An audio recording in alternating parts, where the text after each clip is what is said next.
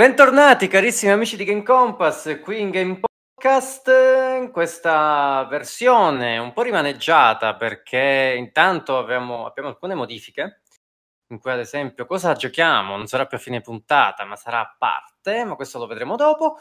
Oggi abbiamo un po' di novità perché abbiamo soltanto l'uomo venuto dal passato, il signor Tastiere. Buonasera, salve. Salve, dottor Tastiere, Sempre, tutto a posto? sempre, sì, sì, sì, sono venuto dal futuro. eh, Ah, oggi dal futuro, ok. No, sono- io vengo sempre perché- console?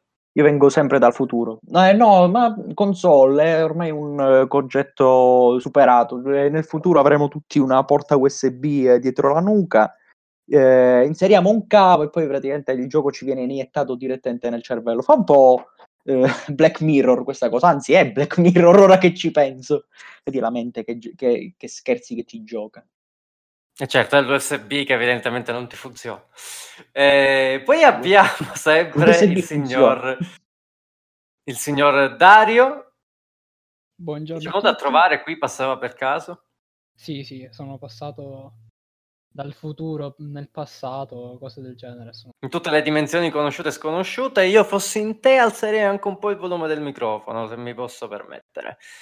Non abbiamo Gero a qui, ma l'avremo ovviamente con il solito audio che ci racconterà un po' la sua dal eh, suo bellissimo posto Gameloft, che per ora è chiusa, lavorano a casa, ma comunque lavora sempre lì.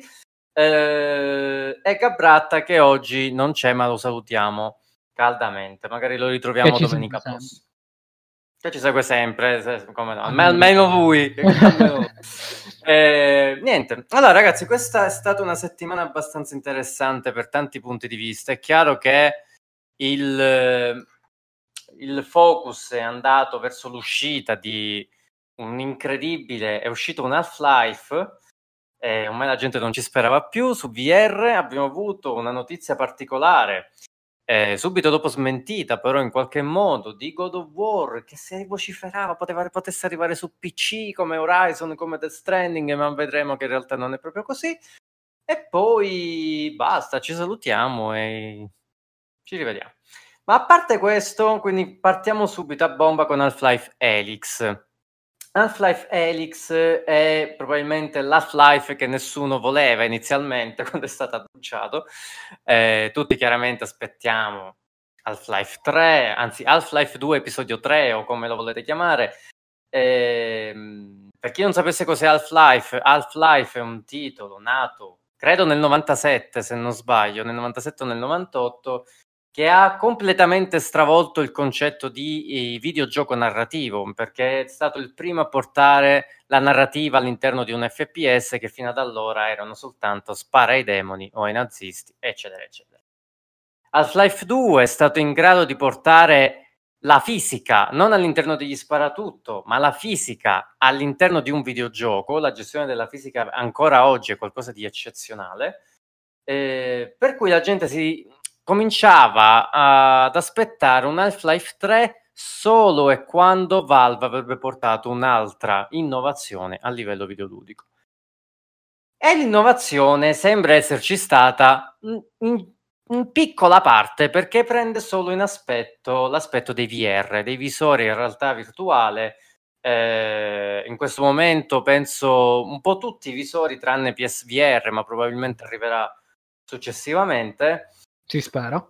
E- ed è stato acclamato come Gesù sceso in terra, in poche parole, eh, prendendo voti altissimi a destra e manca dal 9 al 10 o addirittura 10 più. Eh, è un gioco che chiaramente mm, forse fa la storia addirittura del videogioco. Questo è un periodo particolare, insomma, chiaramente c'è coronavirus e tutto quanto. Però Half-Life Helix probabilmente, forse a mani basse, è il miglior gioco dell'anno e forse è uno di quei giochi che potrebbe drasticamente cambiare il mondo del videogioco, non soltanto sul VR. E soprattutto come si pensa il videogioco per, per le console del PC. Esatto. Oggi analizzeremo anche questa. Uh, intanto non so se voi avete avuto modo di vedere Half-Life Helix, cosa ne pensate? Cioè, soprattutto una cosa che un'ide- un'idea che mi sono fatto io. Secondo voi, questa è una provocazione anche che lancio. Half-Life Felix è stato considerato così eccezionale perché lo è effettivamente o perché in generale i giochi VR ancora non hanno mai sfruttato le reali capacità che un VR può dare ed Half-Life è l'unico a farlo? Allora, questa è una domanda che definirei a doppia lama, perché eh, è vero che oggi come oggi su PC, su PS4, che sono praticamente le piattaforme su cui si sta sviluppando il, la tecnologia VR, non ci sono dei giochi che permettono di uh, esprimere al 100% le potenzialità delle piattaforme. Quindi, essendo uno dei primi giochi che ti permette di sfruttare praticamente la macchina vera e propria eh, che hai a disposizione, non solamente alcuni aspetti, per esempio eh, dei comandi mo- molto macchinosi, molto legnosi, oppure il movimento, diciamo, poco preciso. Invece Helix io purtroppo non, non, non, l'ho potuto provare perché non ho un casco VR per PC. Però devo dire che è fatto sin dalla, dal trailer mi è piaciuto tantissimo anche per via della, dell'immersività che, che diciamo, ha cercato di donare. Quindi Andrea? Ma diciamo tu che come la sulla... vedi questo avvento del VR? Ma diciamo che comunque finora, finora comunque penso sia, sia, andato bene, però comunque credo che eh, a livello tecnologico forse che ci, che ci crediate o no, che, che, che, la pensiate così o meno, forse, forse siamo ancora in, in, un pochettino indietro riguardo alla tecnologia, cioè nel senso eh, il VR adesso è esattamente quello che negli anni, negli anni 90 si, si immaginava. Ci sono stati molti uh, prototipi di uh, caschi VR e ognuno aveva insomma le, le, le proprie limitazioni. Anzi, colgo, colgo con, con rimandare gli ascoltatori al mio articolo sul Virtual Boy faccio pubblicità così. Uh, anche la trasmissione è la, la, rubrica che hai fatto. Ah, giusto, anche, anche quella, quella, su Teleacras, hai ragione. Ehm, però diciamo, diciamo cioè, finora diciamo, abbiamo pensato forse il VR eh, come un qualcosa eh, per, per, replicare, non tanto per, per inventare, cioè per, per dirti eh, che, che, non sono giochi, eh, però ad esempio Google ad esempio ha fatto eh, non so se poi l'ha rilasciato l'ha fatto però s- che, eh, sapevo che voleva fare appunto un tool per disegnare in 3D con, eh, con il casco VR e utilizzare appunto dei controlli in quel modo lì. Cioè è un qualcosa che comunque secondo me eh, come dire scardina l'utilizzo che uno può pensare di un VR anzi, anziché insomma semplicemente impugnare solo un fucile eh, lo, utilizzi, lo utilizzi per qualcos'altro. E secondo me è, è, è questa, diciamo, al di là della tecnologia, eh, serve in realtà che, eh, che si, eh, cioè, si devono immaginare eh, utilizzi diversi, non solo, non solo, dal videogioco, ma anche un videogioco diverso dal, vi- uh, diversi, un videogioco VR diversi, diverso da, fino, da, quelli che abbiamo avuto finora. Non so cosa, cosa, possa essere, però questo è magari quello che, che penso, diciamo. Anche ad esempio un semplice, un semplice Super 8, ecco, quello ha sfruttato comunque un VR, ha, ha sfruttato il VR veramente in maniera eccelsa. Penso che siete d'accordo con me. Sì, non avendo anche un, una grafica così straordinaria come per esempio eh, Elix ha fatto, oppure eh, non avendo la, la motion, non provocando la motion sickness perché comunque rimanevi più o meno fermo, comunque i movimenti erano, sono molto lenti. Limitati, sì. Quindi diciamo che sono d'accordo in parte con te sul fatto che ancora la tecnologia non è eh, così avanzata da permettere un'immersività praticamente certo. al 100%. Però quello che dico io serve anche, al di là del discorso tecnologico, appunto magari si scuola un po' Gunpei Yokoi-esca, diciamo di, uh, di Gunpei Yokoi, inventore del, del Game Boy, eh, serve un po' più di lateral thinking, riutilizzare un oggetto in maniera diversa da come l'abbiamo utilizzato finora. Io sono abbastanza d'accordo perché comunque io quello che ho visto con Elix, cioè ne abbiamo avuti alcuni titoli che hanno cercato veramente di sfruttare ogni peculiarità del VR e tutto quanto più o meno. Però io penso che Half-Life Felix sia il primo reale gioco VR. Cioè, nel senso, noi abbiamo, io ho sempre detto in maniera provocatoria che il VR finora cosa è stato? È stato praticamente avvicinarti lo schermo agli occhi e mh, mm, usare la testa come la levetta analogica destra, no, per spostare la telecamera. Sì, anche Resident Evil 7 diciamo l'ho utilizzato in questo modo, poi è stato Sì, mi riferivo soprattutto a resi- uno dei primi Resident Evil che ha sfruttato questa mh, prospettiva in prima persona, vabbè, c'erano gli Outbreak, il... ma sì, sì, no, c'erano sì, infatti... Altri, lasciamo perdere. Proprio. No, ma infatti il discorso è il discorso del VR. Non è solo che deve essere immersivo visivamente. Immersivo visivamente, ragazzi, lui è anche Pornhub col VR, ma non è la stessa cosa. Cioè, nel senso, eh, eh, faccio questo esempio stupido. Quando voi giocate un gioco di guida, è chiaro che mettete un VR, vi trovate all'interno di un'auto e, e se avete il volante siete fortunati e tutto quanto e quindi vi muove, muovete la testa magari per seguire la curva, eccetera, eccetera. Però quello che non sentite, non sentite le vibrazioni, non sentite il vento, il, il vento che se magari siete su un'auto scoperta, non sentite la, la forza G. Quindi è un'immedesimazione stroncata da quel punto di vista. Quello che fa qui Half-Life Edix è portare il giocatore a compiere delle reali azioni all'interno di un mondo tangibile, perché comunque voi potete interagire con la maggior parte di tutti gli oggetti presenti sullo schermo e soprattutto potete utilizzare il vostro intelletto per utilizzare quegli strumenti in maniera abbastanza curiosa per certi, per certi aspetti, cioè potete fare anche delle strategie all'interno del videogioco, siete immersi in un, in un mondo assolutamente virtuale. Quello che è mancato probabilmente la gestione della fisica per tutti gli oggetti, è quello che è per questo che Half-Life Felix è un nuovo punto per i VR, però, però secondo me secondo me non è rivoluzionario perché comunque prende un po' di tutto quello che è uscito finora in VR e semplicemente l'ha messi tutti assieme e funzionano meglio. Serve un però po' ripeto, di però, ripeto, però ripeto, secondo me non è rivoluzionario, è semplicemente un gioco per VR come deve essere. Deve essere sono... immersivo e deve farti entrare all'interno di un videogioco realmente, non eh, abbozzando quello che puoi fare all'interno di un videogioco. Forse il concetto di questo... rivoluzionario è proprio il fatto di essere il vero e proprio gioco per VR.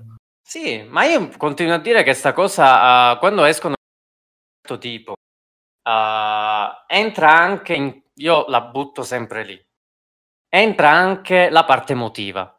Nel senso, tu vedi qualcosa che ti colpisce talmente tanto e subito gridi al capolavoro. Immediatamente, perché è una roba che non hai mai visto prima. Però è chiaro che se ci rifletti un attimino, Half-Life Helix, tu hai già visto quel tipo di applicazione che ha.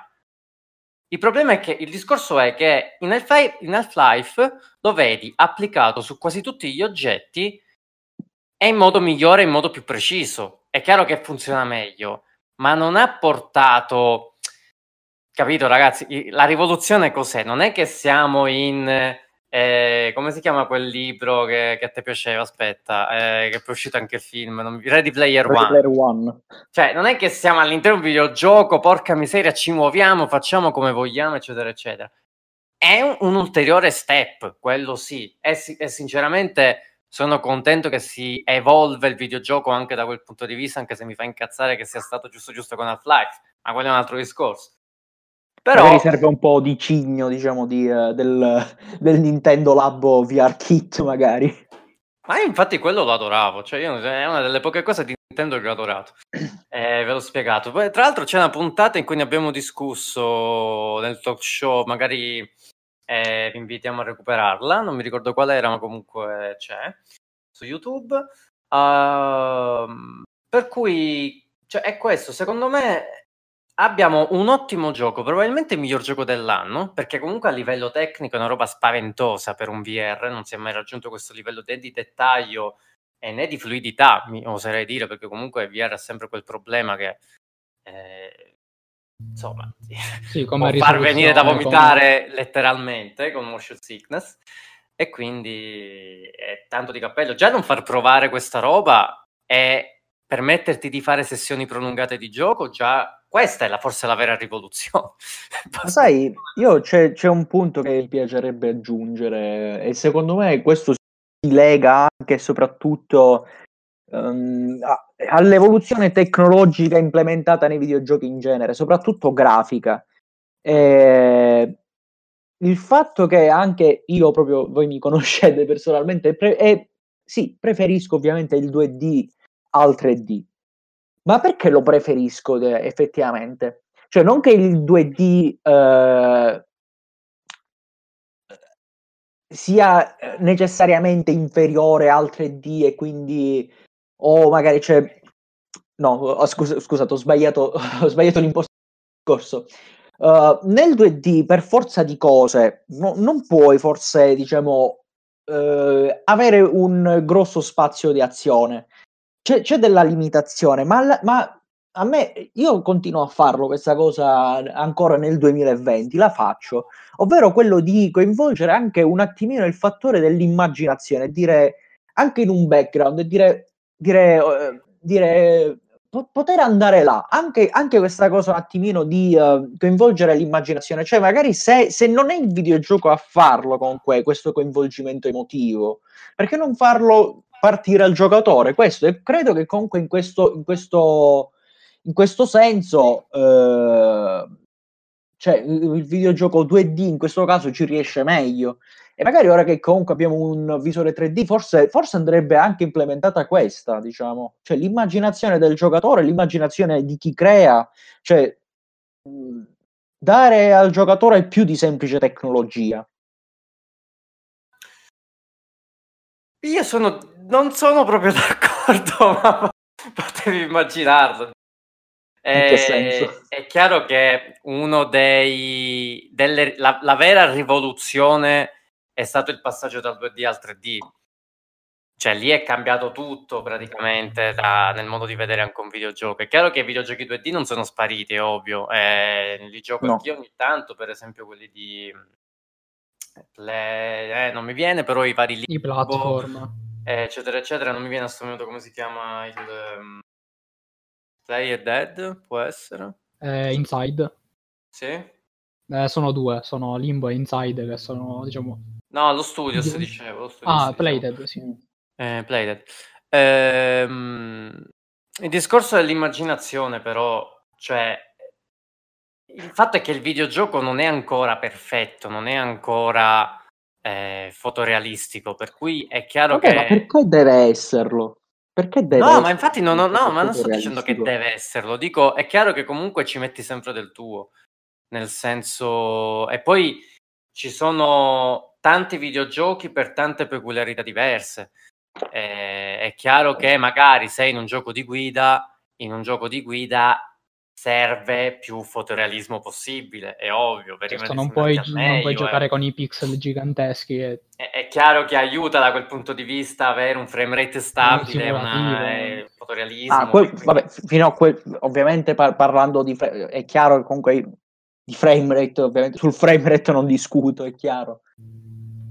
No, no, ma è proprio un discorso, ci sono giochi e giochi, per esempio Half-Life, più indirizzato verso il fotorealismo perché ti deve permettere di immergerti il più possibile all'interno della, del mondo.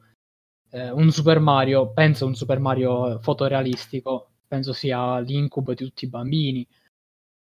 Mm. Ci sono giochi e giochi, eh, devi andare a implementare il fotorealismo ovviamente in giochi che ne hanno bisogno e non in tutti Comunque, eh, al CS di quest'anno, eh, praticamente hanno, mh, diciamo, rilasciato, comunque hanno presentato una tuta eh, che praticamente permette di avere un feedback, feedback eh, aptico in tutto il corpo.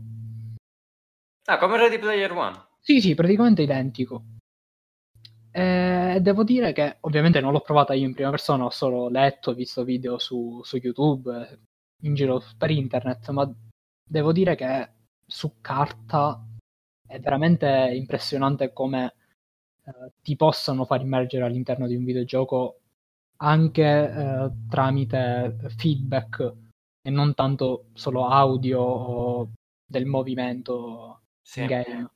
Ma è quello che manca, infatti. Cioè, eh, anche qui mi viene in mente Pornhub VR con stato Ma... tattica.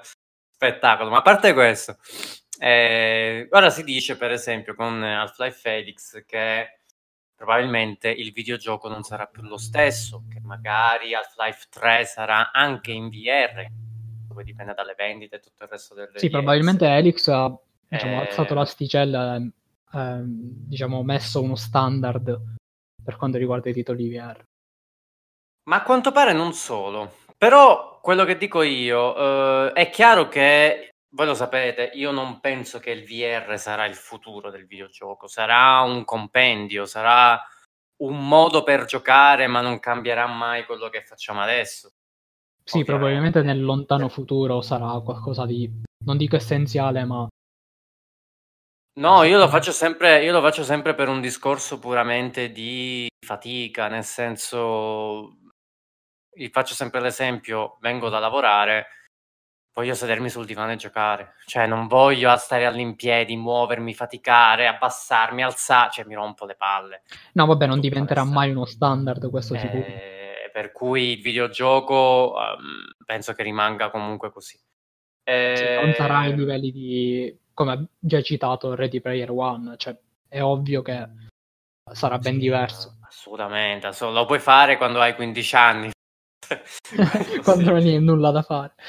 Per cui questo. No, ma comunque, secondo voi eh, questo può essere, ne abbiamo già discusso altre volte, ma secondo voi ora che è uscito, abbiamo avuto le varie valutazioni internazionali, è un inizio, un nuovo inizio per i giochi VR? Cioè, secondo voi a questo punto altri studios sono sospinti un pochino a provare a portare qualcosa di nuovo nel VR? Non so, magari Ubisoft che porta un Splinter Cell VR o Secondo me sì, come genere. già detto ehm, ehm, Valve praticamente ha alzato, oltre che l'asticella, ha, messo, ha piazzato uno standard vero e proprio su quello che è il minimo indispensabile per un videogioco VR.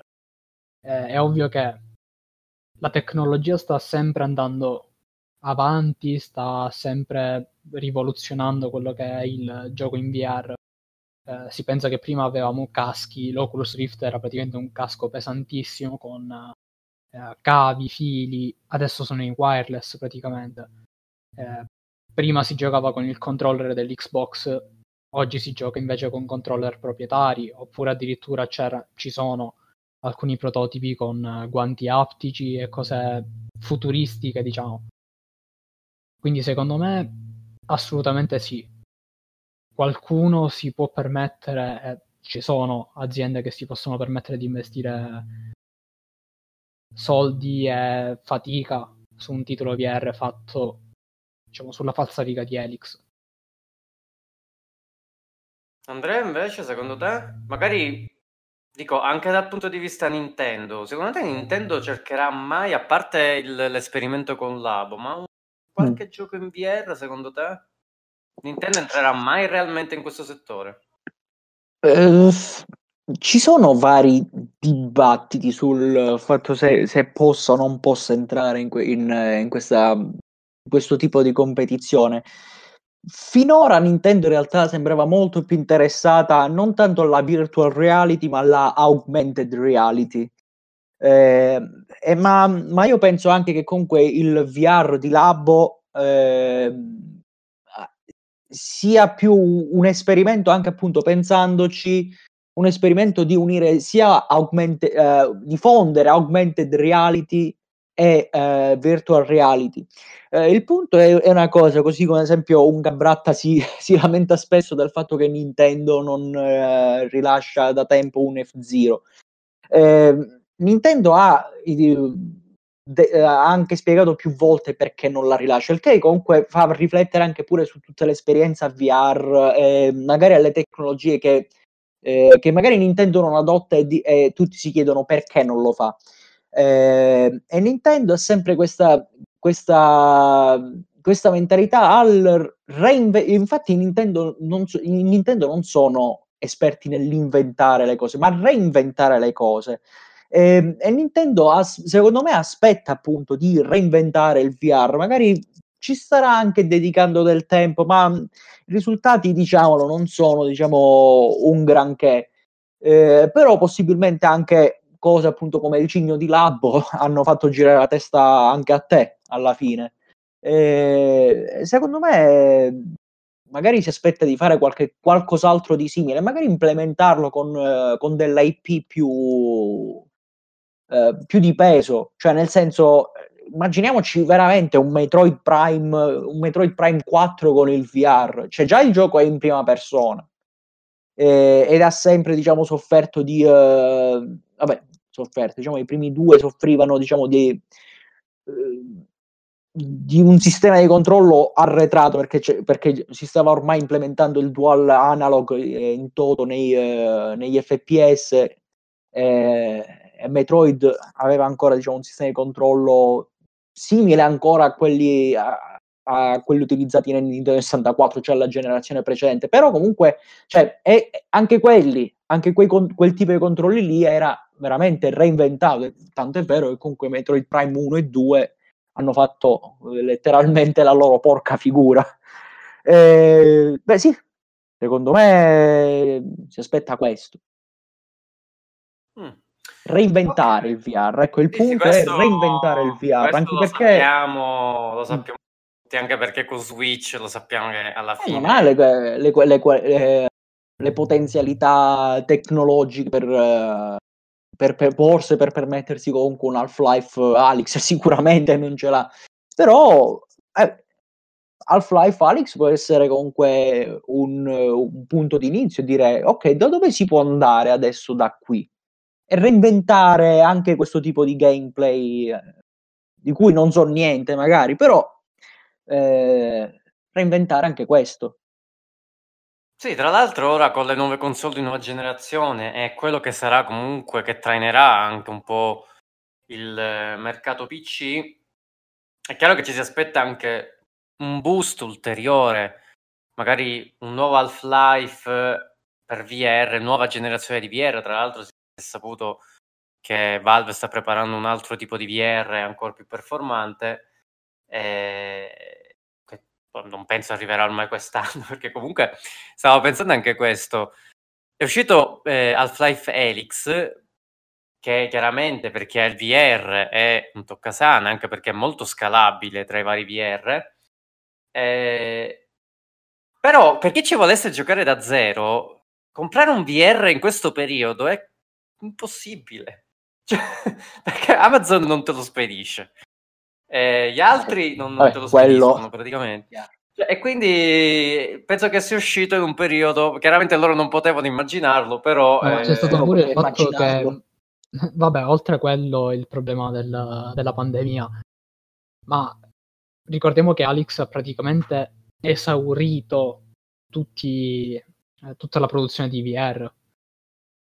Cioè tutti i produttori di, di VR da, da Valve a Oculus se non ricordo male, eh, HTC e tutti, tutti hanno terminato praticamente i prodotti e non si trovavano più su Amazon.de, eh, su Amazon.fr, non si trovava da nessuna parte. Allora vabbè, comunque bisogna vedere comunque mh, mm, il discorso riguardo al prezzo eh, prestazione, nel senso è vero che Half-Life Felix probabilmente è un capolavoro e tutto quello che volete. Chi non ha un VR come minimo deve spendere 400 euro. tra gioco e VR. Assolutamente. Vale la pena? Eh, ne vale la pena. Eh, Nel senso, perché comunque sì, ti giochi Alpha e Felix E poi e poi, cioè, eh, capito? Poi Secondo me giocando quello, tutto il resto ti sembrerà incredibilmente mediocre. E secondo me è proprio questa quindi... l'intenzione di, di Valve, cioè mettere uno standard, porre uno standard, dire giochi Half-Life, gli altri ti sembrano praticamente dei giochini da, da 4 soldi, da quasi indie. Quindi mh, diciamo spingere tutte le, le software house a osare di più e a portare in, eh, su PC, anche su PS4 e chissà su Xbox Series X un nuovo diciamo dei nuovi titoli VR. Questo è da vedere. Io sinceramente non credo che eh, se ne sbatteranno un po' tutti le palle e Alpha e Felix rimarrà un po' alla Diciamo punta di la diamante, diciamo dei VR, però non penso che sinceramente si impegneranno, che ne so, un, un Rockstar, un, un Ubisoft eh, stessa, un, eh, o Microsoft e Sony stessa nel creare giochi VR di questo tipo. Magari ne, farà, ne faranno due. Ma eh, capito, non, Sì, è la. Non, non è come avere tutti i software su PC, su console e quant'altro si intercambiano comunque. eh, hai diverse cose da giocare, diverse cose da confrontare. Anche perché io finora di buono ho visto un gioco VR che comunque è uno sparatutto che non ha particolari meccaniche, non ha particolari feedback in questo caso. Eh, il VR su cosa lo potresti implementare al di là di un FPS? Un gioco di guida? Ok. Un RPG già diventa abbastanza Sarebbe figo uno Skyrim VR fatto se non bene, sbaglio cioè. c'è lo Skyrim. Sì, c'è, c'è, però chiaramente è sempre un porting, cioè non è un gioco sviluppato per VR. Sì, sì, come quelli che Eh. dicono che Half-Life Alyx deve essere portato praticamente su PC da giocare a mouse e tastiera. Sì, tra l'altro è uscita già la mod che, che permette di giocarlo e Sì, da mouse e tastiera. ma Eh, è praticamente chiaramente- stupido. No, nel senso, uh, io allora, secondo me qua è un gioco. È un peccato perché comunque è Half-Life. Ok, molti aspettavano il terzo capitolo, come abbiamo detto all'inizio, e vederlo solo per VR fa un po' storcere il naso. Magari qualcuno potrebbe dire che Magari uno spin-off. Ecco. che stiamo rosicando. Il problema è che essendo anche facente parte di trama, è un po' un midquel intersecato tra l'1 e il 2, no, è tra l'episodio 2, episodio 1 ed episodio 2, se non ricordo male. Eh, capite che se tu vuoi sapere qualcosa di più a livello narrativo di Half-Life, come fai? Capito? Cioè, è un peccato. Ricordiamo anche che non è nemmeno doppiato in italiano, non ha nemmeno i sottotitoli in italiano, mentre a quanto pare ci sono le altre lingue. ehm, Per cui non lo so, cioè. Secondo me, non lo so. Forse cioè, troppo presto. il prezzo vale la candela. Per chi è da zero, ovviamente, per chi ha il VR, ovviamente, certo che. Però per, per chi non ha niente. Certo, è comunque un costo che sì, adesso i prezzi sono abbassati perché eh, non trovi più il VR che costa 1000 euro, poteva pensare tre anni fa. Oddio. Vabbè, dico, Vabbè, io direi, dico il eh, minimo. io direi che alla fine, non dico ne vale la pena, ma nel senso ogni generazione ha le proprie Ferrari, diciamo. Cioè, ah, scusate se, se torno nel- indietro nel passato, però ai tempi di eh, Sega Mega Drive e Super Nintendo, per, eh, per chi aveva più soldini c'era il, il Neo Geo e quello a voglia se, se era una Ferrari, però dovevi spenderci almeno un milione di lire sul, sul Neo Geo, tanto costava il, il Neo Geo. Quindi, eh, beh, ci sono... È, è un qualcosa Però di... sul Neo Geo non diciamo. sono arrivati i capitoli di una saga. Realtà sì, cioè, è come se, eh, per esempio, sì, ha giocato me, tutti Kingdom Hearts e Kingdom Hearts 3 te lo trovi su VR e fi- cioè, capite che uno si incazza come minimo. Cioè, certo, ti, ti praticamente ti levano il piacere di giocare un titolo che magari non sarà il principale, ma è comunque qualcosa che. È comunque un Half-Life dopo dieci anni, ragazzi. Cioè... Sì, ne... anche di più di dieci anni. Sì, per... sì ah. 15 anni credo. Quindi, insomma. Eh... Vediamo, vediamo un po' Valve cosa ci prepara. Intanto sappiamo che il team che ha lavorato al gioco è il più grande che Valve abbia mai costruito, praticamente. Eh, per cui vedendo il risultato ci crediamo abbondantemente.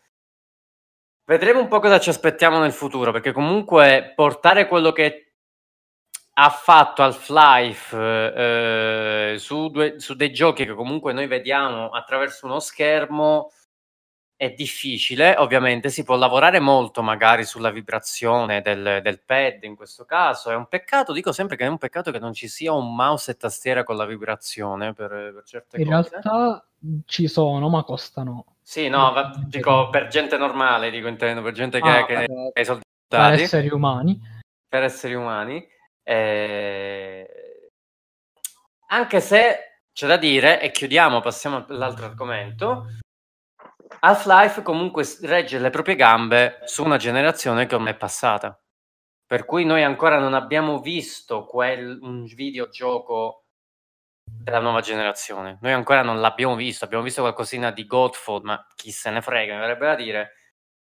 Però ancora, capite? Cioè, dobbiamo vedere un po' la situazione, come sarà un videogioco con il nuovo tipo di audio, come sarà il videogioco con animazioni super realistiche, come sarà l'ambiente di gioco, il nuovo tipo di interazioni, cosa porterà il caricamento intero di una mappa. Cioè, ancora aspettiamo, ok? Vediamo un po' la, la situazione, vediamo che livello raggiungerà il videogioco nei prossimi 3-4 anni come minimo. Per cui niente, quindi salutiamo Half-Life Helix, soprattutto Helix che ci segue sempre. Ciao pass- Helix. Ciao Elix. E passiamo al prossimo argomento. E visto che parliamo di VR, il nostro carissimo Jerome Cichefono, Torre di Game Compass, che viva Budapest e lavora in Gameloft, Amen. ci ha mandato un, un altro audio, rubrica, ovvero cosa penso di quello che accade quando ci serve. E ci ha parlato appunto dei VR. Lui ha una buona esperienza con i VR, ha un PSVR, lui è un sostenitore di questa tecnologia sì, lo è stato dagli eh, albori, praticamente. Dagli albori, per, sin da quando è uscito il Nintendo, pensate un po', quella, quella roba con le, in cui si vedeva tutto rosso. Esatto, lui aveva il eh, Virtual Boy. Ed è per questo che adesso ha due fondi di bottiglia per Praticamente. Quindi vediamo un po' cosa ci dice lui sui VR che magari ci illumina di immenso. Vai, Gero. Dunque, oggi si parla di realtà virtuale, io mi sento un po' chiamato in causa e non perché io lavori attualmente con questa tecnologia, ho curato soltanto un progetto in VR in questi anni, ma perché sono un forte sostenitore del VR, sono convinto che sia parte del futuro, sia una delle prime linee di investimento future e di uh, innovazione su cui vedremo grandi novità in futuro e penso che l'industria videoludica ne avrà grande giovamento e avrà un senso continuare su questa strada. Mi voglio soffermare ovviamente su PSVR perché, per tante ragioni, intanto perché è stato il mio primo visore, eh, perché Sony ha avuto il grande merito di poter uh, di portare più che altro questa tecnologia alla diffusione finora massima, diciamo, il maggior numero di unità vendute eh, fra i visori credo sia quello del PSVR, ne ha venduti circa 5 milioni nel mondo, che insomma non sono tantissimi, ma nemmeno pochi, considerando che la tecnologia è ancora così primitiva, in parte costosa e che è legata a un singolo hardware. Eh, allora è naturale un po' chiedersi come, in che maniera e se PlayStation continua, Sony continuare a investire in questa tecnologia. La risposta sembra chiara, sembra essere di sì, e bisogna dare atto a Sony di uh, voler credere nella realtà virtuale, anche a differenza dei competitor che invece non stanno facendo uh, grandi passi. Un piccolissimo passo è stato fatto da Nintendo, ma insomma sappiamo che il loro visore è abbastanza risibile. Invece oh, Sony ha foraggiato anche lo sviluppo di titoli straordinari come Astrobot, Beat Saber, come Moss, Resident Evil 7 che è stato uno dei grandi primi passi in questa direzione. Ovviamente ora Alex ci sta dimostrando come la realtà virtuale abbia un potenziale enorme, nonostante, sottolineo, sia ancora così primitiva. E allora io direi il PSVR che è sicuramente fra i visori in commercio rispetto ai competitor anche quello meno potente, ma dicevo ha il vantaggio di poter far accedere a molte più persone anche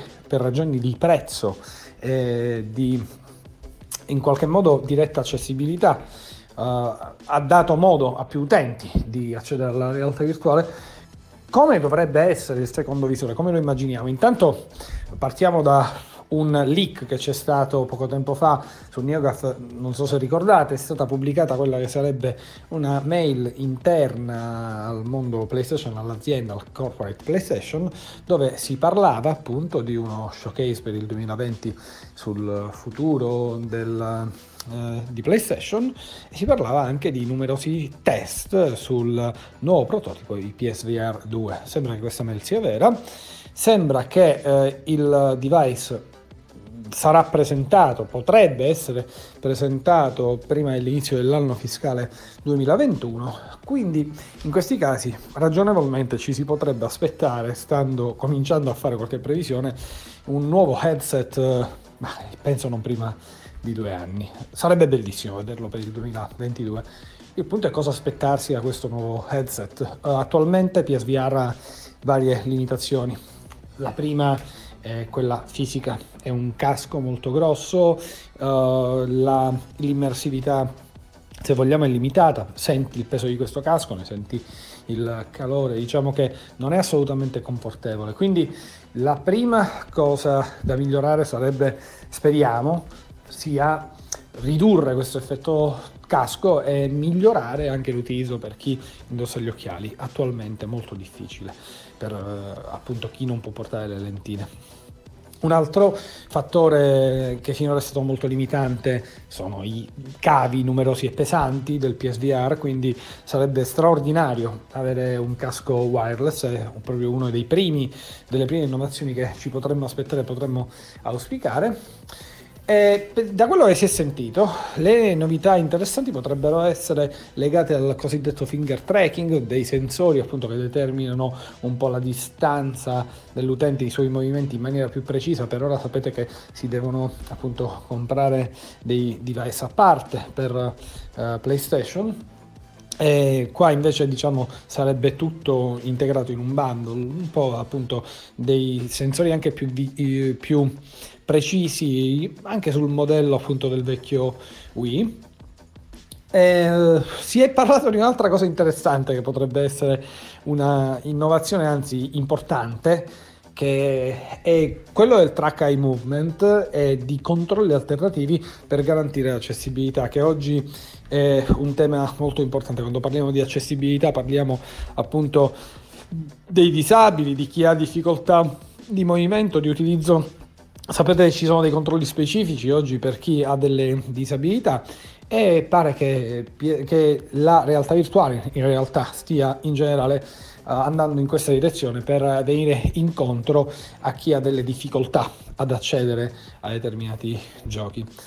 Una cosa è certa, Kazunori Yamauchi ha detto che ci punterebbe molto per Gran Turismo e in effetti sarebbe un'eventualità interessante e curiosa.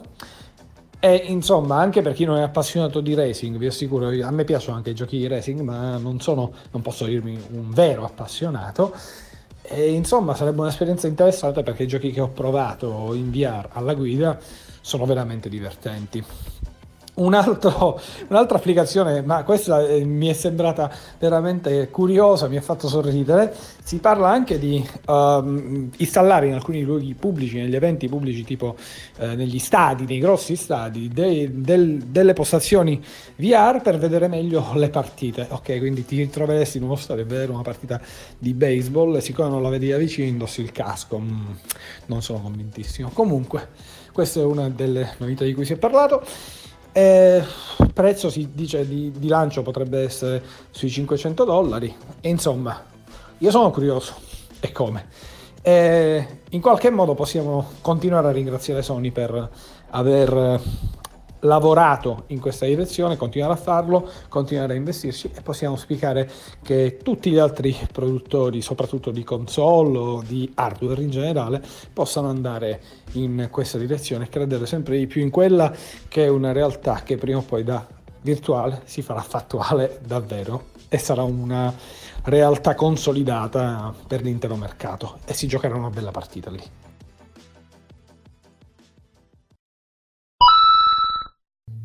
Ringraziamo Gero per queste opinioni riguardo VR, ovviamente non siamo ovviamente d'accordo. E passiamo avanti perché sono successe cose un po' particolari. Questa settimana abbiamo detto che abbiamo preso un po' uh, lo spazio intero a Fly Felix, ma è uscita una notizia molto particolare, come detto all'inizio, ovvero che incredibilmente God of War non aveva più la dicitura solo su PlayStation. Che poi anche qui è da vedere un po' la, la notizia, perché effettivamente all'interno, come anche mostrato da Dario, eh, il suo scatolato di God of War, c'era effettivamente la dicitura solo su PlayStation. Per cui l'abbiamo avuto, ricordo, anche God of War su PlayStation Now, quindi è quello. Ma a quanto pare questa dicitura era scomparsa, quindi la gente cominciava a strapparsi i capelli eh, ammesso che li ha, che li ha che ho pelato come Kratos, Ehm, perché visto che Death Stranding è passato su PC, Horizon Zero Dawn sta arrivando su PC, con il Barlog, ah, che ha chiaramente il produttore di God of War, ah, quando gli è stato chiesto se mai arriverà su PC, non ha mai né smentito e né confermato. Non dico che tre indizi fanno una prova, anche se dovrebbero, però tutti cominciavano a dire: Porca miseria, God of War sta arrivando anche su PC. Ovviamente, subito dopo è stato smentito tutto ciò, però ha fatto sorgere alcuni dubbi sul discorso delle esclusive, perché ricordiamo un po' quanto sta accadendo.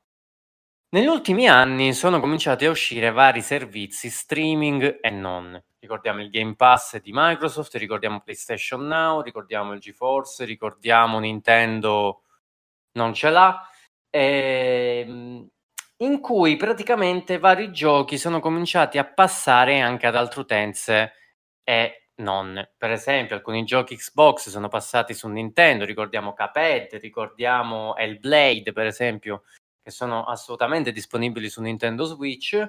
Eh, alcuni titoli che sono stati sempre esclusive PlayStation sono arrivati su PC, come Bloodborne, God of War, i vari giochi comunque su PlayStation Now. The Last of Us, eh, The Last of Us. Eh, ovviamente si era creato un piccolo cortocircuito per quanto riguarda Xbox, perché molte delle sue esclusive erano, comincia- erano cominciate a essere disponibili anche su PC. Non tutte, ma effettivamente ha fatto sorgere la domanda che cavolo mi compro a fare una console se comunque ce l'ho su PC? E la domanda ce la stiamo cominciando a fare un po' tutti anche per quanto riguarda PlayStation, che sembra un po' aprirsi a un mercato che ormai è diventato globale in tutti i sensi. E probabilmente la questione delle esclusive sta cominciando a passare un po' di moda per certi versi. È vero che aspettiamo delle esclusive di un livello eccelso come Halo e come The Last of Us Parte 2, ma eh, questi giochi probabilmente arriveranno non subito, ma successivamente anche a disposizione degli utenti PC, sia su Game Pass che su PlayStation Now. Ora, a questo punto, il concetto di esclusiva Secondo voi, con questa nuova tecnologia, col servizio streaming che stanno cominciando finalmente a venire fuori, tralasciando Google Stadia che ha combinato un macello, potrebbero effettivamente perdere significato. Cioè, possiamo, gio- possiamo immaginare un mondo in cui uno Zelda ce lo possiamo giocare anche su PlayStation. Perché comunque non è importante dove te lo stai giocando, ma cosa stai giocando? Ma chi lo produce? No. Vabbè, Questo... è proprio il, l'esempio Zelda su PlayStation. Penso che No, eh, credo sia una cosa. Imp- cioè, penso che comunque intanto di questo discorso, secondo me, da escludere a priori Nintendo perché. Sì, infatti l'ho fatta apposta perché è la cosa più impossibile. Fa- da sempre eh, fanno. Fanno, fanno, si fanno i fatti loro, ecco. Vabbè, anche se un po' si è aperto ultimamente, su, magari sul mercato mobile. Da, da, questo punto di vista un pochino si è aperto.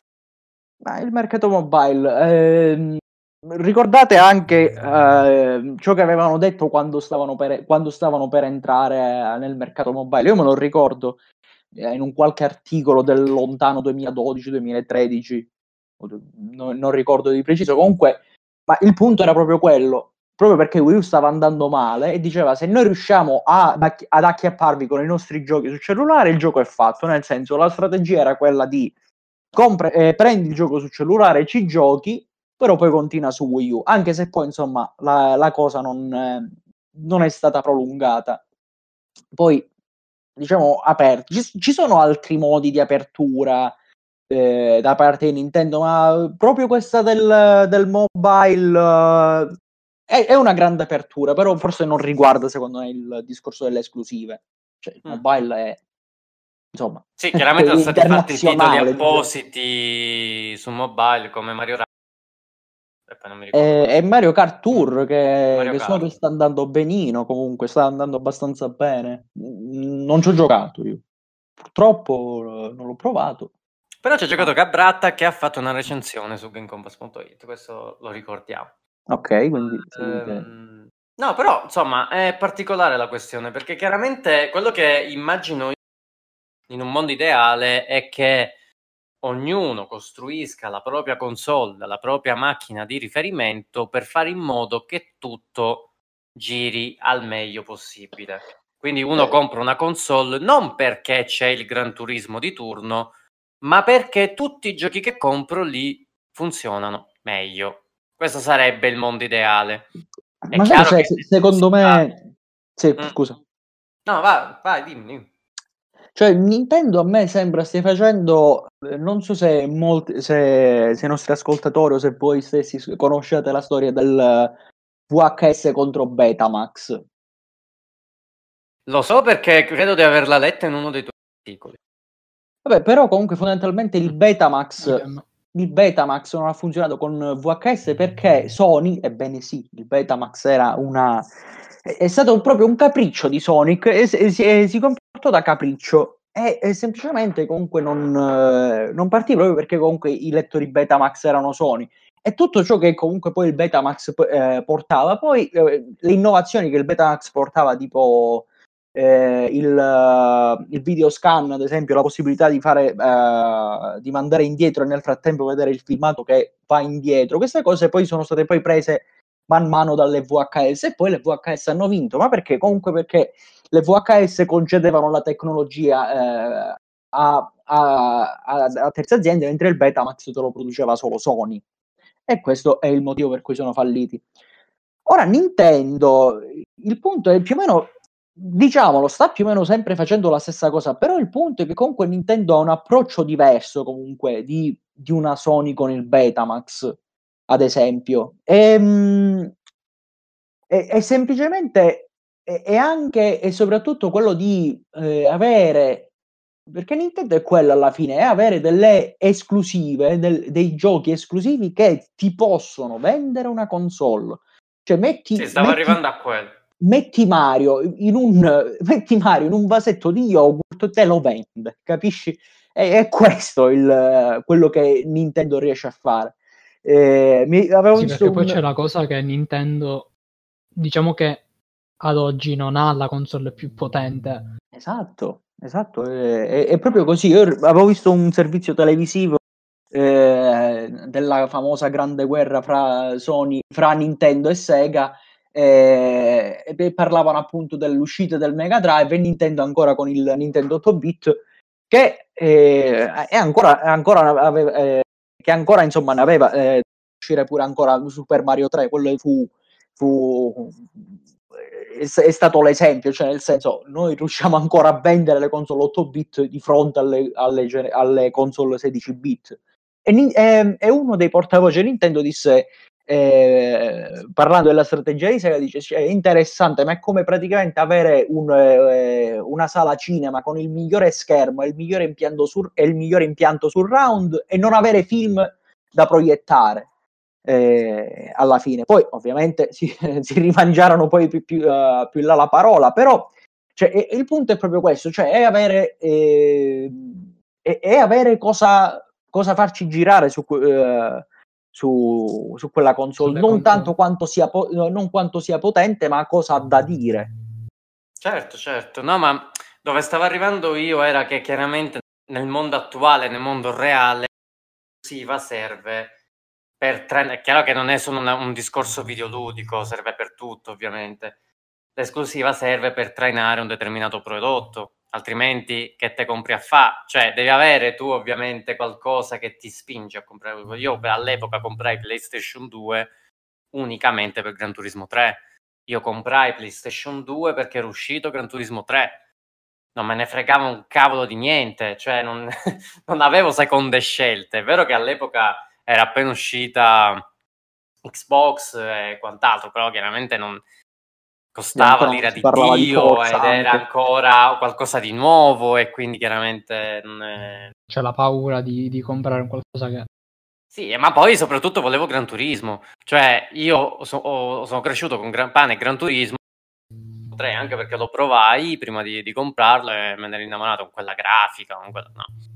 E quindi guarda, è chiaro che l'esclusiva serve, ok? Però ci stiamo orientando anche in un mondo in cui forse di esclusive ce ne saranno molte meno e quello che farà la differenza non è più il sistema di riferimento. Prendiamo l'esempio insomma di Xbox. Come detto, Xbox non è più la semplice console, Xbox è l'ecosistema di intrattenimento. Non importa dove giochi, l'importante è che sia con Xbox. Eh, per cui anche Sony si sta spostando da questo punto di vista, cioè magari l'esclusiva non sarà più solo indicato per la macchina, cioè non è solo esclusiva PlayStation 5, magari è esclusiva PlayStation perché magari ha il suo servizio, cioè ha il tuo PlayStation Now, hai il, la tua console ovviamente che è quella di riferimento, hai un altro tipo di servizio o chissà che simile Game futuro... Pass o chissà che in un futuro più vicino o più lontano come si voglia, come si voglia eh, Sony lance, non so, lancerà il suo launcher per PC. Per esempio, è successa una cosa strana con Disney Plus. The Mandalorian è probabilmente uno delle punte di diamante di Disney Plus, no? Il problema di The Mandalorian è che è uscito in contemporanea anche su Italia 1 allora, la domanda sorge spontanea: perché mi devo abbonare a Disney Plus se me lo posso vedere gratuitamente anche con le pubblicità su Italia 1? Cioè, è chiaro che il discorso dell'esclusiva, eh, che comunque ricordiamo, The Mandalorian, pur essendo su Italia 1, è un prodotto Disney. Ok.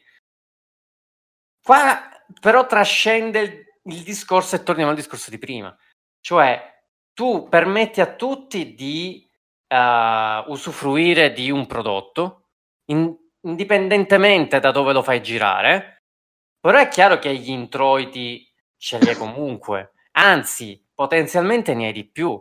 Mettiamo caso che Nintendo, riprendiamo ancora questo esempio stupido che non accadrà mai, però è chiaro che Nintendo, se si fa due conti, fa io faccio Zelda, solo per Nintendo. Ok.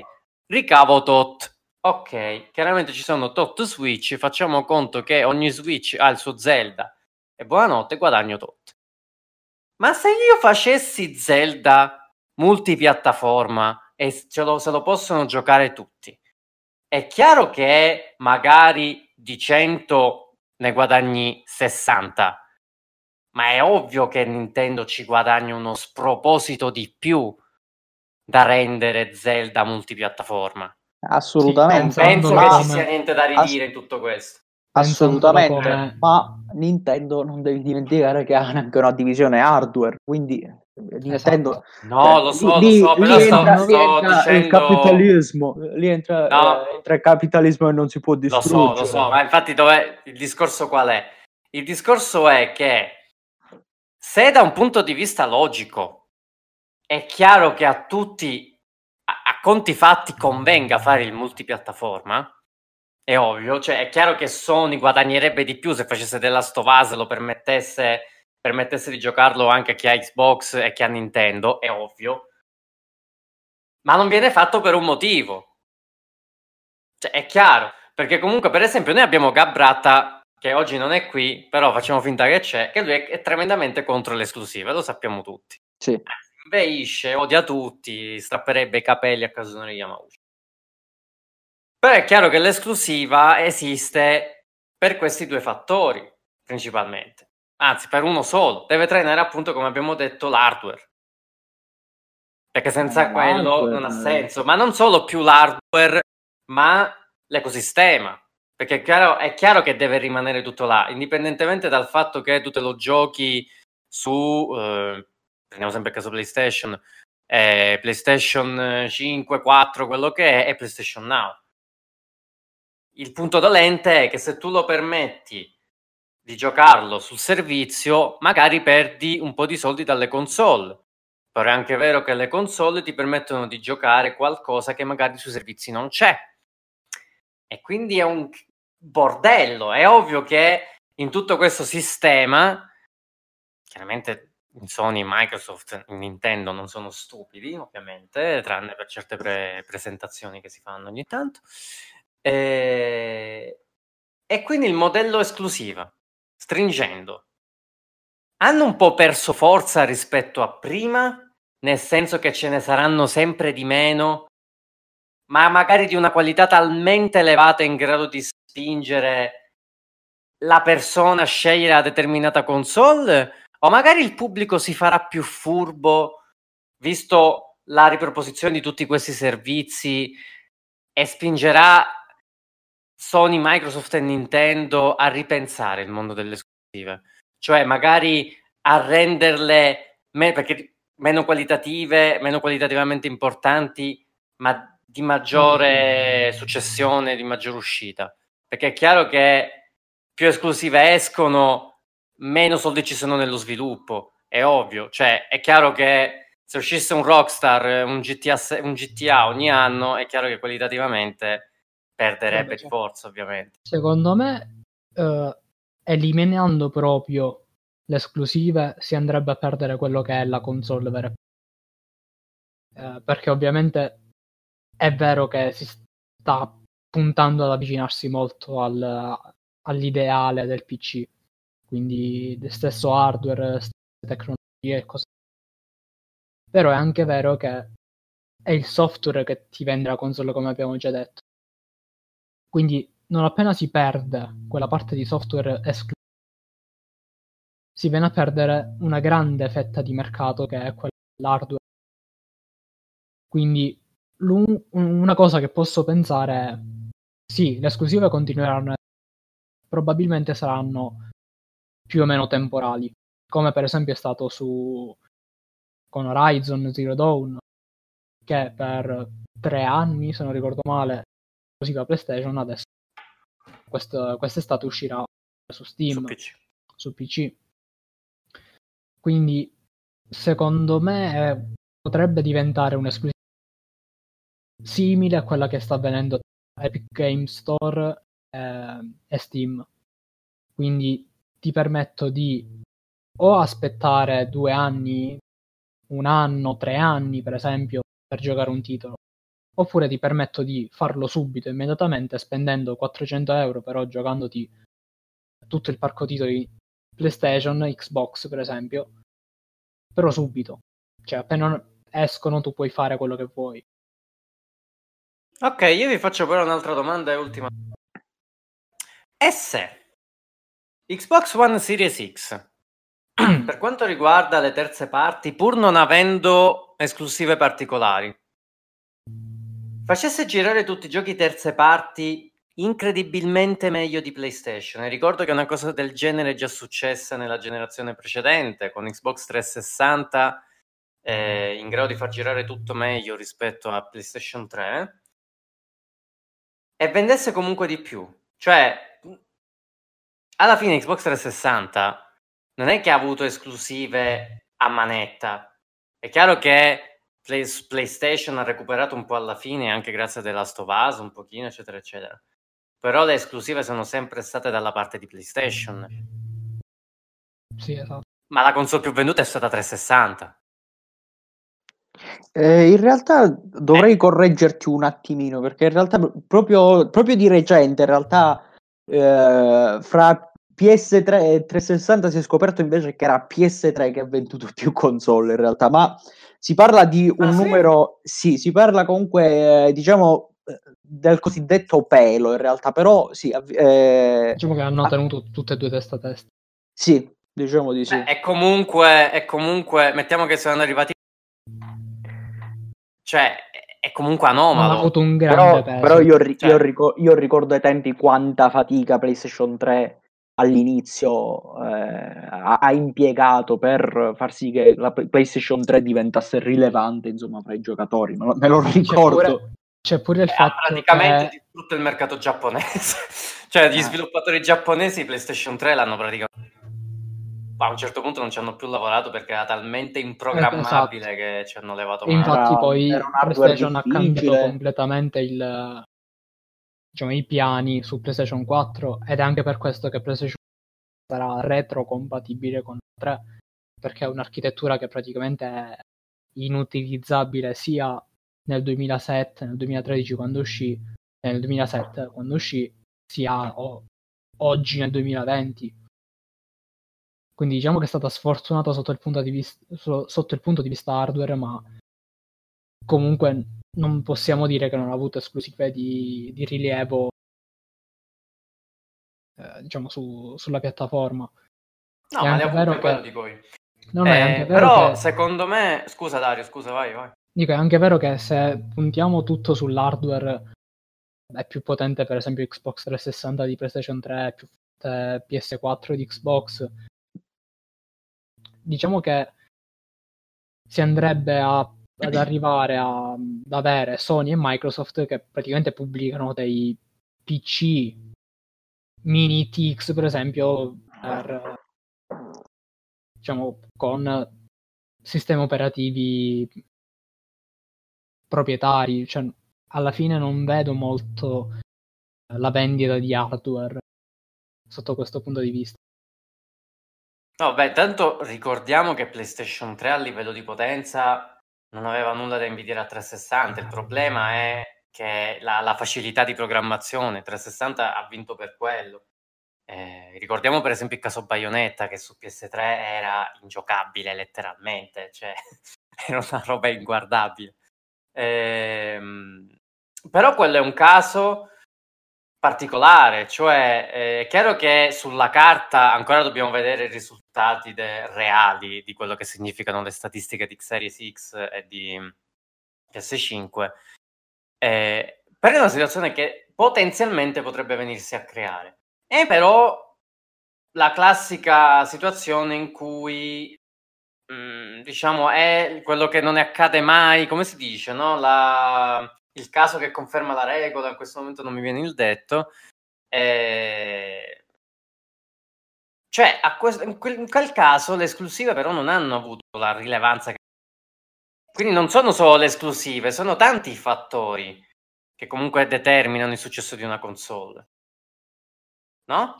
Uh, sì, diciamo che... Prima di tutto la console stessa, è chiaro. Cioè... Esatto, oltre... Secondo me eh, se tutti intraprendessero il, il, ehm, l'ideale di portare tutti i propri titoli esclusivi praticamente su tutte le console, quindi PlayStation li porta su Xbox e su PC, eh, Xbox li porta su PS4, su PS5, PC, eccetera, eccetera. Eh, alla fine si va a optare per una lotta hardware Quindi io faccio la console più potente, faccio girare tutti i titoli in maniera più veloce e più prestante eh, e vendi da quel punto di vista. Magari la fai a 400 euro, 500 euro, un PC diciamo che su quella fascia è difficile che magari con quell'ottimizzazione possa reggere e vendi così. Però c'è di fatto che le esclusive sono ottimizzate per quella piattaforma. Per esempio, un Horizon Zero Dawn è stato creato per PS4 e non anche per. Quindi è ovvio che l'ottimizzazione hardware è basata sull'hardware di PS4 su PC ora dobbiamo vedere anche come, come girerà, se hanno fatto lavori in più, se hanno fatto degli extra uh, su questo titolo. Quindi diciamo che è un, una situazione da studiare, secondo me.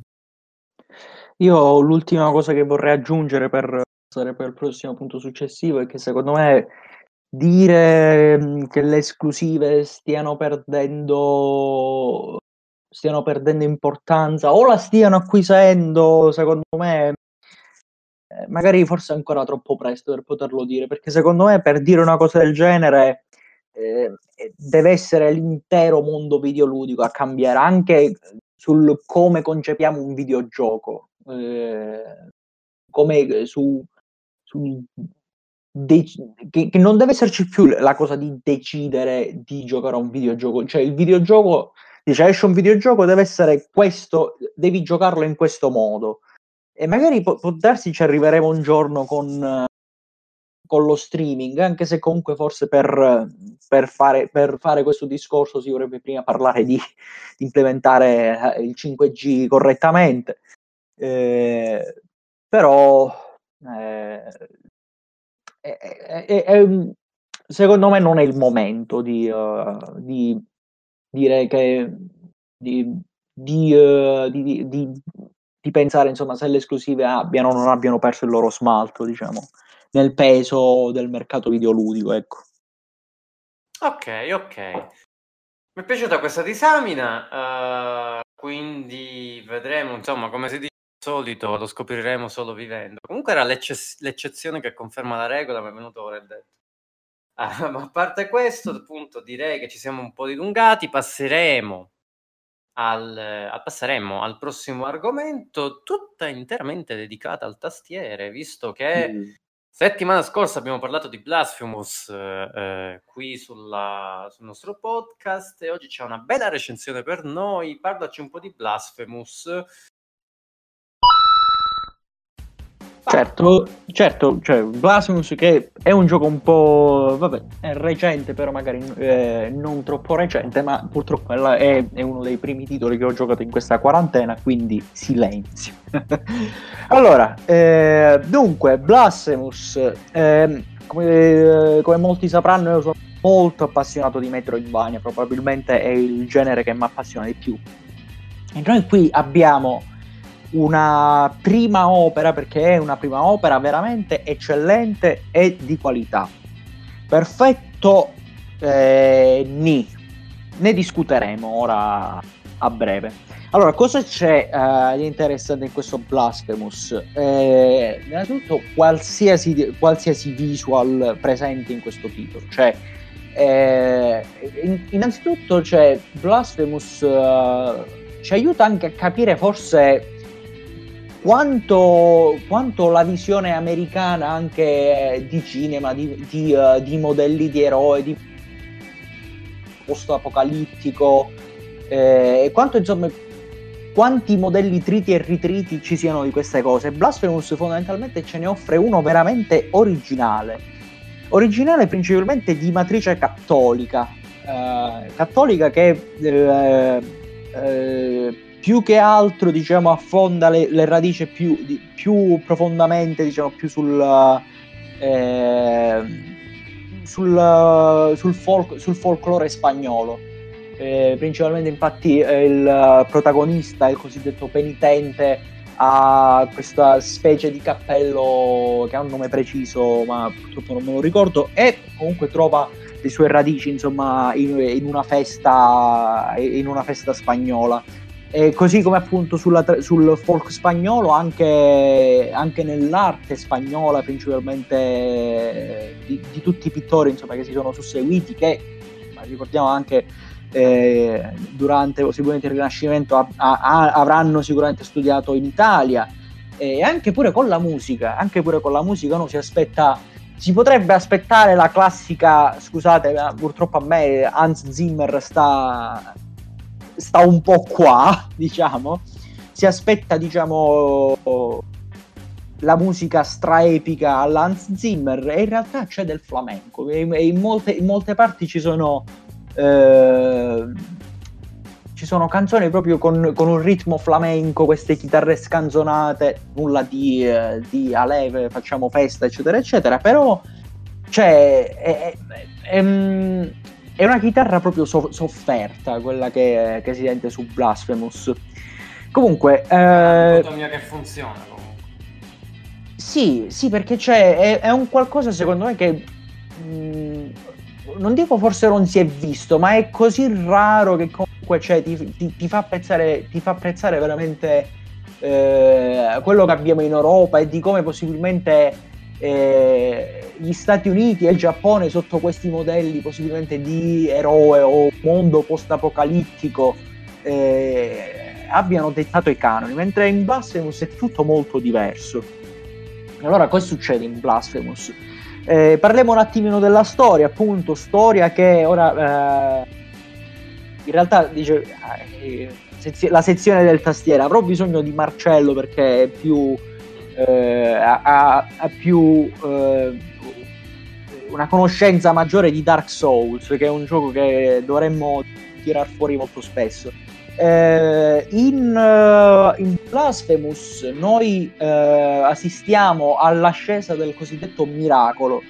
Eh, questo miracolo che si manifesta su questa landa chiamata Custodia, eh, in cui un giovane aveva anche chiesto, aveva chiesto la grazia del miracolo per i suoi peccati, ovviamente nulla, nulla di, di chiarito, ora ci arriveremo e il miracolo si manifestò facendolo diventare un albero e facendo colare insomma da, sue, eh, dai suoi cavilli dell'oro. Il, mani- il miracolo si manifesta, si manifesta, spesso così con uh, espressioni in legno e colate d'oro, ebbene sì. Eh, e, dunque noi assistiamo, eh, dunque noi dovremmo girovagare insomma, in questo mondo praticamente semidistrutto perché comunque il miracolo eh, c'è, chi, c'è, chi, lo interpreta come, come, una benedizione, come qualcosa di bello, ma eh, c'è chi lo interpreta come, come eterno dolore, come pentimento. E, e infatti per questo insomma Blasphemous è un gioco molto grafico diciamo cioè ci sono, ci sono punti e poi uno dice vabbè sì anni di Resident Evil anni di, uh, di Silent Hill anni di, uh, di uh, non lo so qualche gioco super violento mi viene da pensare Mad Max su cui dice ah che devono fare? Invece no ci sono stati punti che veramente mi sono fermato e dico oh mio, ma cosa sto giocando? Davvero è successo è successo. E, e dunque insomma piano piano insomma la storia si andrà a srotolare titolare piano piano. Infatti c'è chi parla eh, di Blasphemous come il uh, Dark Souls uh, dei Metroidvania, il Dark Souls dei, dei, uh, dei, dei 2D. infatti, mh, principalmente dove lo si vede questo? Intanto, insomma, penso nella storia frammentata, cioè eh, le cutscene, l'arco principale della storia e indubbiamente riesci a costruire qualcosa, riesci a, ad ottenere diciamo una storia da A a B. Però eh, non, è, non, è, così semplice perché ovviamente su Blasphemous ci sono tutta una marea di oggetti da raccogliere e negli oggetti eh, ci sono pezzi di lore, pezzi di trama che ti aiutano a una maggiore comprensione di tutto eh, il mondo di Blasphemous e, e, su cosa sia successo. Uh, poi abbiamo un sistema di combattimento che è sì basato sul parry, cioè bisogna usare, bisogna usare molto il parry. Eh, però comunque è un sistema di combattimento onestamente che di base, anche perché comunque mi sembra di capire che eh, insomma Dark Souls è, è, un gioco che permette molta personalizzazione, mentre Eh, Blasphemous certamente meno, diciamo, cioè, lo offre un grado di, di, uh, di personalizzazione, ma di certo non puoi cambiare l'arma, puoi cambiare poche cose, hai il cosiddetto rosario e tu cambi i grani del rosario. E dunque insomma il sistema di combattimento è veramente ben bilanciato e offre ore e ore di gioco veramente intense. Eh, il motivo per cui si vede che è una prima opera in realtà eh, è che diciamo le aree sono mal collegate eh, nel senso soprattutto e lo si vede principalmente con i punti di teletrasporto. È tipico dei Metroidvania che ci siano dei punti di teletrasporto perché magari la mappa è grande, non, puoi, no, non ti puoi mettere a... Eh, ci sono... Mi sembrano siano messi abbastanza a caso, diciamo. Cioè, ci sono... Ho veramente trovato due punti di teletrasporto veramente inutili fra di loro. Cioè, o ne metti uno o ne metti un altro. Mentre poi c'erano appunto aree che veramente lo necessitavano e invece non li avevano. Invece c'erano tipo questi due punti di teletrasporto che erano letteralmente vici- stravicini, vicinissimi. Cioè, sì, è, è, poco, è poco, dinamico e, e, da lì che poi eh, quando uno poi mette a confronto un Blasphemous, ad esempio, con un Bloodstained Ritual of the Night, lì capisci poi la differenza eh, di un team eh, alla, alla, prima opera contro un team con, t- con dietro anni e anni di esperienza. Ok, va bene. Quindi magari, guarda, un minimo di curiosità me l'hai fatta venire, potrei anche... Che... Ed è ovviamente... Ah, e ultima cosa, ovviamente è disponibile in bene o male qualsiasi piattaforma, piattaforma disponibile, quindi PC, PlayStation 4 e Xbox One. E Nintendo? E Nintendo Switch dove l'ho giocato io. Chiaro. Ok, mi pare ovvio. Mi pare ovvio. Esatto. Va bene. Ehm, detto questo, dunque, allora, abbiamo detto che la che solitamente a fine puntata, ovvero cosa stiamo giocando in questi giorni. Chiaro che eh, Tastiera ha giocato Blasphemous, altrimenti non sarebbe qua. Poi eh... un'altra chicca da, da dire, eh, poi, poi, un'altra chicca da presentare in questo punto. Ok. Ma andate avanti. Non, non sarà alla fine della puntata, o meglio, noi la registreremo, ma voi la sentirete magari un altro giorno. State sempre allerta su Facebook, su Spotify, perché comunque lo troverete su Spotify, su Google Podcast, su iTunes, quello che è. Noi intanto ci salutiamo qua dunque, quindi ci, riman- ci risentiamo appunto per la rubrica Cosa stiamo giocando? Tante novità, tante belle cose, una mezz'oretta in compagnia in cui possiamo discutere, o anche meno, cui possiamo discutere più tranquillamente di cosa stiamo giocando, così la puntata è un po' più corta, quindi a voi magari viene meglio, fateci sapere se, co- se siete più contenti così. Noi vi salutiamo, quindi ci risentiamo alla prossima. Saluto il grandissimo tastierone. Saluto a tutti. E il grandissimo Dario Rone. Non so cosa ho detto. sì, esatto. Ciao. Ok, quindi vi Alla saluto, prossima. vi mando Mm? Alla prossima. Alla prossima, vi saluto e ci risentiamo appunto intanto con cosa ci stiamo giocando e poi col prossimo talk show. Vediamo cosa ci sarà da parlare, magari ci sarà appunto il nuovo VR incredibile che finalmente ci... In 4K aptico e tutte cose strane. Aptico incredibile in cui praticamente saremo proprio all'interno di un mondo e potremo anche morire giocando. Incredibile, più realistico di così appunto si muore. Quindi buona quarantena a tutti, alla prossima. Mua. Ciao ciao.